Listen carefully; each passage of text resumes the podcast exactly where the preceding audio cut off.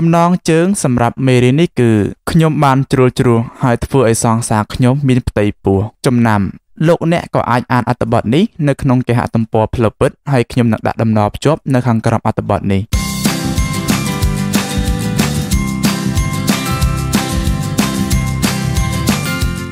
សង្សារខ្ញុំមានផ្ទៃពោះប្អូនសទ្ធាបានសួរដូចតទៅ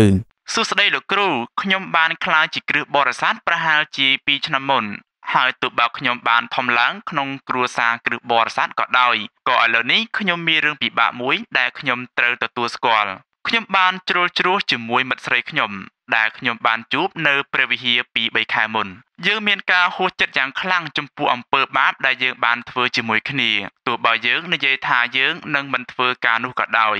ឥឡូវនេះមិត្តស្រីរបស់ខ្ញុំមានផ្ទៃពោះហើយខ្ញុំបានសិក្សាអំពីការរំលោភកូន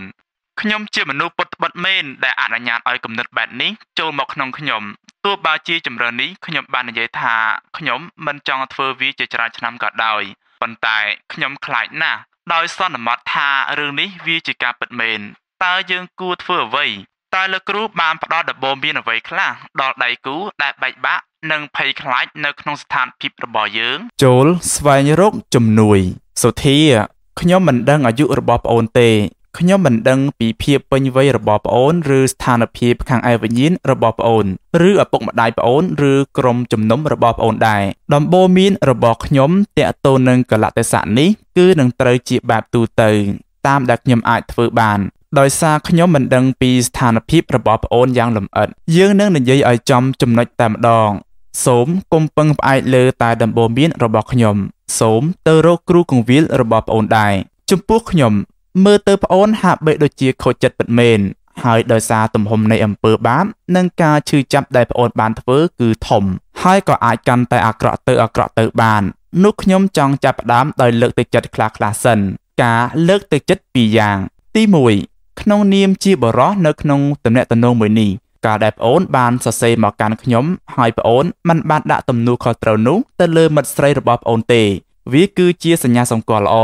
ប្អូនបានមានទំនួលខុសត្រូវហើយក៏ជាអ្នកផ្ដួចផ្ដើមនេះក៏ជាការល្អដែរខ្ញុំនឹងត្រឡប់មករឿងនោះវិញបន្តិចទៀតនេះពីព្រោះភាពជាបរិសរបស់ប្អូននិងអ្វីដែលប្អូនធ្វើជាមួយវា គឺជាចំណុចដ៏ធំមួយនៅពេលនេះទី2កុំមានគំនិតថាប្អូនបានធ្វើបាបដល់ថ្នាក់បែកចេញពីព្រះគ្រីស្ទឬពីឋានសួគ៌អីសោះគំនិតទាំងនោះគឺជាគំនិតរបស់អរិយ និងការចោតប្រកាន់របស់វាប្រសិនបើប្អូនសារភាពអំពើបាបរបស់ប្អូន ហើយបន្ទាបខ្លួននៅចំពោះព្រះនេតរបស់ព្រះគ្រីស្ទដ៏ជាព្រះអម្ចាស់និងព្រះអង្គសង្គ្រោះ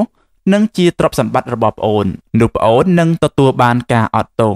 ប្អូននឹងទទួលបានកម្លាំងដើម្បីឲ្យធ្វើនៅអ្វីដែលត្រឹមត្រូវក្នុងស្ថានភាពនេះជីវិតរបស់ប្អូនទំនងនឹងមានបញ្ហាយ៉ាងខ្លាំងក្នុងរយៈពេលខ្លីឬក៏រយៈពេលវែងដោយសារតែអំពើបាបនេះ ប៉ុន្តែព្រះជាម្ចាស់នឹងបង្វែរបញ្ហាទាំងអស់នោះសម្រាប់ការរាប់ជាបរិសុទ្ធរបស់ប្អូនបើប្អូនជឿទុកចិត្តលើទ្រង់បែរចេញពីអំពើបាបហើយដាក់ជីវិតខ្លួនទាំងស្រុងលើព្រះយេស៊ូវចូលផ្ដួចផ្ដើមគំនិតដោយក្លាហាននេះគឺជាអ្វីដែលខ្ញុំចង់ណែនាំពិតណាស់ខ្ញុំបាននិយាយជាមួយអ្នកដតីដែលមានស្ថានភាពដូចប្អូនហើយបានប្រាប់ពួកគេដូចនេះដែរជាដំបូងប្អូនសុធាគឺជាបុរសនោះមានន័យថាប្អូនមានទំនួលខុសត្រូវយ៉ាងចាំបាច់ និងការទទួលខុសត្រូវយ៉ាងចម្បងក្នុងនាមជាអ្នកដឹកនាំនៅក្នុងទំនាក់ទំនងនេះនោះមានន័យថាអំពើបាបផ្លូវភេទរបស់ប្អូនបានកើតឡើង ដោយសារប្អូនបានបរាជ័យក្នុងនាមជាអ្នកដឹកនាំខ្ញុំមិនបដិសេធទេត្រង់ថា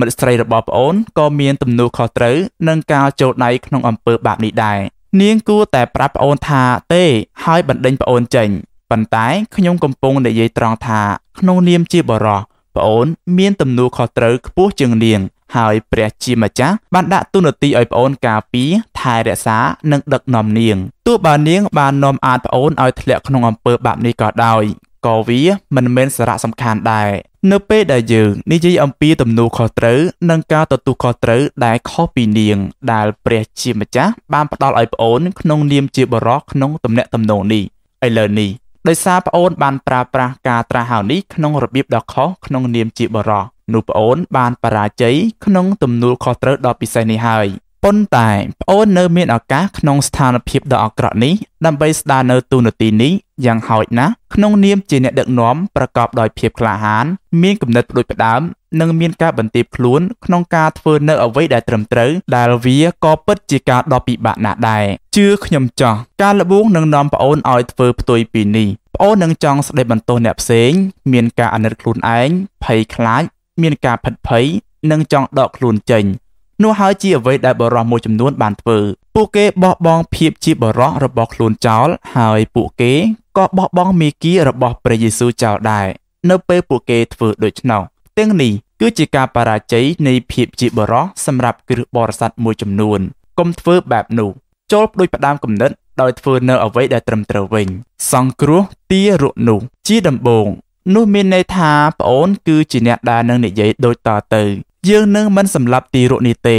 យើងបាននាំទីរកនេះចូលក្នុងពិភពលោកដោយខុសច្បាប់ ហើយយើងនឹងមិនបន្ថែមភាពមិនស្របច្បាប់នៃការបង្កើតរបស់យើងនៅភាពខុសច្បាប់នៃការបំផ្លាញទីរកនេះឡើយទេយើងនឹងមិនធ្វើបែបនោះទេ ចូលនាំមុខហើយក្លាហានឡើងសម្រាប់បបផហេតដ៏យុត្តិធម៌ដែលមានក្តីមេត្តាករុណានិងសម្រាប់ជីវិត ចូលសារភាពអំពើបាបរបស់ប្អូន ជាបន្ទាប់ ភាពជាអ្នកដឹកនាំត្រង់ចំណុចនេះមានន័យថាប្អូនត្រូវដឹកនាំក្នុងការកែប្រែចិត្តចូលកំណត់ដោយមិនរាប់ថាអំពើបាបនេះតូចតាចនិងធ្វើជាអ្នកដឹកនាំដោយទៅរកឪពុកម្ដាយទាំងសងខាងចូលទៅរកឪពុកម្ដាយទាំងសងខាង ហើយសារភាពអំពីអំពើបាបរបស់ខ្លួន បន្ទាប់មកចូលទៅរកគ្រូគង្វាលរបស់ប្អូន ហើយសារភាពអំពីអំពើបាបរបស់ប្អូន ពីព្រោះភាពជាសមាជិកក្នុងក្រុមជំនុំតាមតំបន់ បង្កប់នៅរបៀបនៃការរស់នៅដែលជាគំរូល្អហើយអ្វីដែលប្អូនប្អូនបានធ្វើមិនមែនជាគំរូល្អទេការសារភាពទៅកាន់ឪពុកម្ដាយរបស់នាង គឺប្រហែលជារឿងដ៏ពិបាកជាងគេបំផុត នៅក្នុងស្ថានភាពខ្លះវាអាចទាមទារឲ្យប្អូនបង់ថ្លៃជីវិតរបស់ប្អូនខ្ញុំមិននិយាយលេងទេនៅក្នុងវប្បធម៌ខ្លះប្អូនត្រូវបង់ថ្លៃជីវិតរបស់ប្អូនក្នុងការសារភាពបែបនេះតែវាជាអ្វីដែលត្រឹមត្រូវក្នុងការធ្វើ នេះជាចំណុចដែលប្អូនត្រូវតែក្លាហានប្អូនត្រូវទូរស័ព្ទទៅកាន់ឪពុករបស់នាងហើយប្រាប់គាត់ថា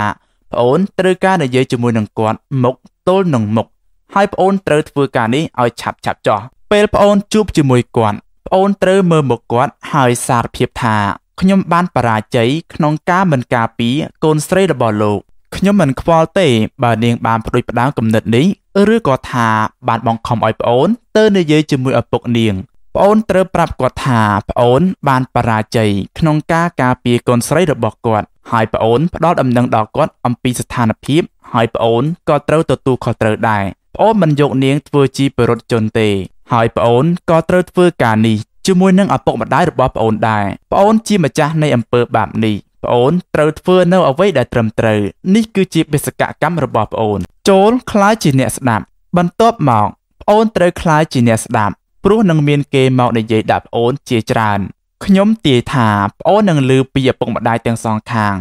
ឬក៏ប្រហែលជាមិនមានខ្ញុំមិនដឹងទេ ហើយខ្ញុំក៏មិនស្គាល់ពួកគេដែរ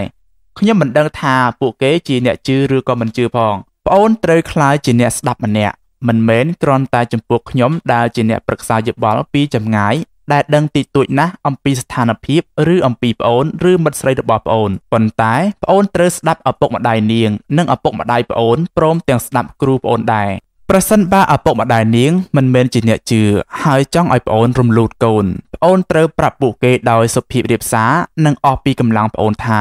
ប្អូនមិនគ្រប់គ្រងការនោះទេប្អូនប្រាប់ពួកគេថាប្អូនមិនយល់ស្របនឹងរឿងនោះទេ ហើយតាមលទ្ធភាពដែលប្អូនអាចនិយាយបាន គឺប្អូន នឹងមិនធ្វើបែបនោះឡើយប្អូនពន្យល់ទៅកាន់ពួកគាត់ដោយដកស្រង់ចេញពីព្រះគម្ពីរតាមដែលប្អូនអាចធ្វើបាន ដោយសង្ឃឹមថាបន្ទាប់ពីពេលការតក់ស្លុតនិងកំហឹងដំបងបានធូរស្បើយខ្លះខ្លះនោះគ្រប់គ្នានឹងអាចមូលគំនិតជាមួយគ្នាហើយគិតអំពីអនាគតដ៏ល្អជាងនោះដែលប្រកបដោយយុត្តិធម៌ក្តីមេត្តានិងសង្ឃឹមចែករំលែកបន្ទុក រឿងមួយទៀតក្នុងនាមជាអ្នកដឹកនាំដែលប្អូនត្រូវគិតគឺការទទួលស្គាល់ថាមិត្តស្រីប្អូននឹងមានបន្ទុកដ៏ធ្ងន់ដែលនាងត្រូវប្រឈមមុខភ្លាមភ្លាមនោះតាក់ទងនឹងអំពើបាបនេះឥឡូវនេះ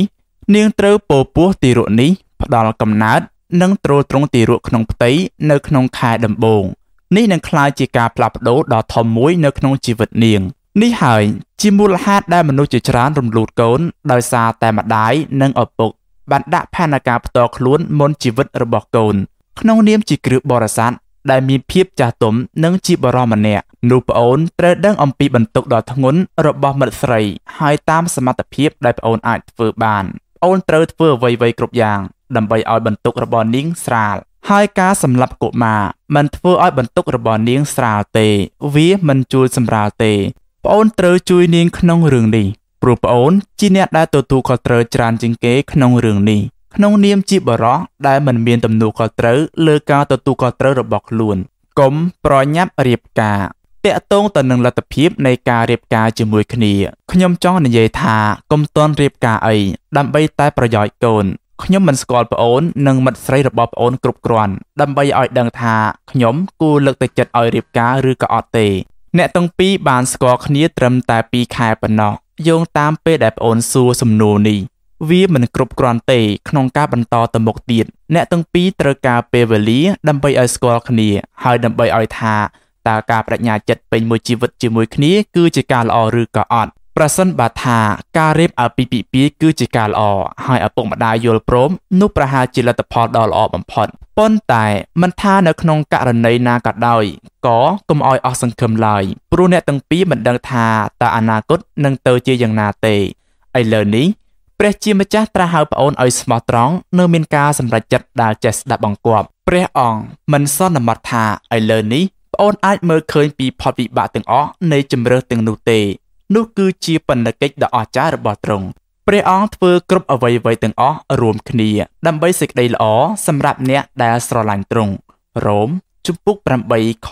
28ទោះបើយើងមិនអាចនឹកស្មានថាវាអាចទៅជាយ៉ាងនោះដោយរបៀបណាបានក៏ដោយអ្វីដែលខ្ញុំកំពុងលើកទឹកចិត្តឲ្យប្អូនធ្វើគឺប្អូនត្រូវជីករកធនធានក្នុងព្រះគម្ពីរព្រះវិញ្ញាណបរិសុទ្ធនិងជំនឿដើម្បីឲ្យធ្វើនៅអ្វីៗដែលព្រះជាម្ចាស់ ត្រាស់ហៅឲ្យមនុស្សប្រុសធ្វើក្នុងស្ថានភាពដ៏ពិបាកដូចនេះមកដល់ពេលនេះនេះទំនងជារដូវកាលដ៏លំបាកបំផុតក្នុងជីវិតរបស់ប្អូន វានឹងក្លាយជាការលបងលោដ៏ធំមួយនៃជំនឿនិងភាពជាបរិសុទ្ធរបស់ប្អូន ហើយប្អូនក៏នឹងដឹងថាព្រះយេស៊ូវគឺជាព្រះអង្គសង្គ្រោះដ៏អស្ចារ្យជាមិត្តដ៏អស្ចារ្យនិងជាអ្នកប្រឹក្សាដ៏គ្រប់គ្រាន់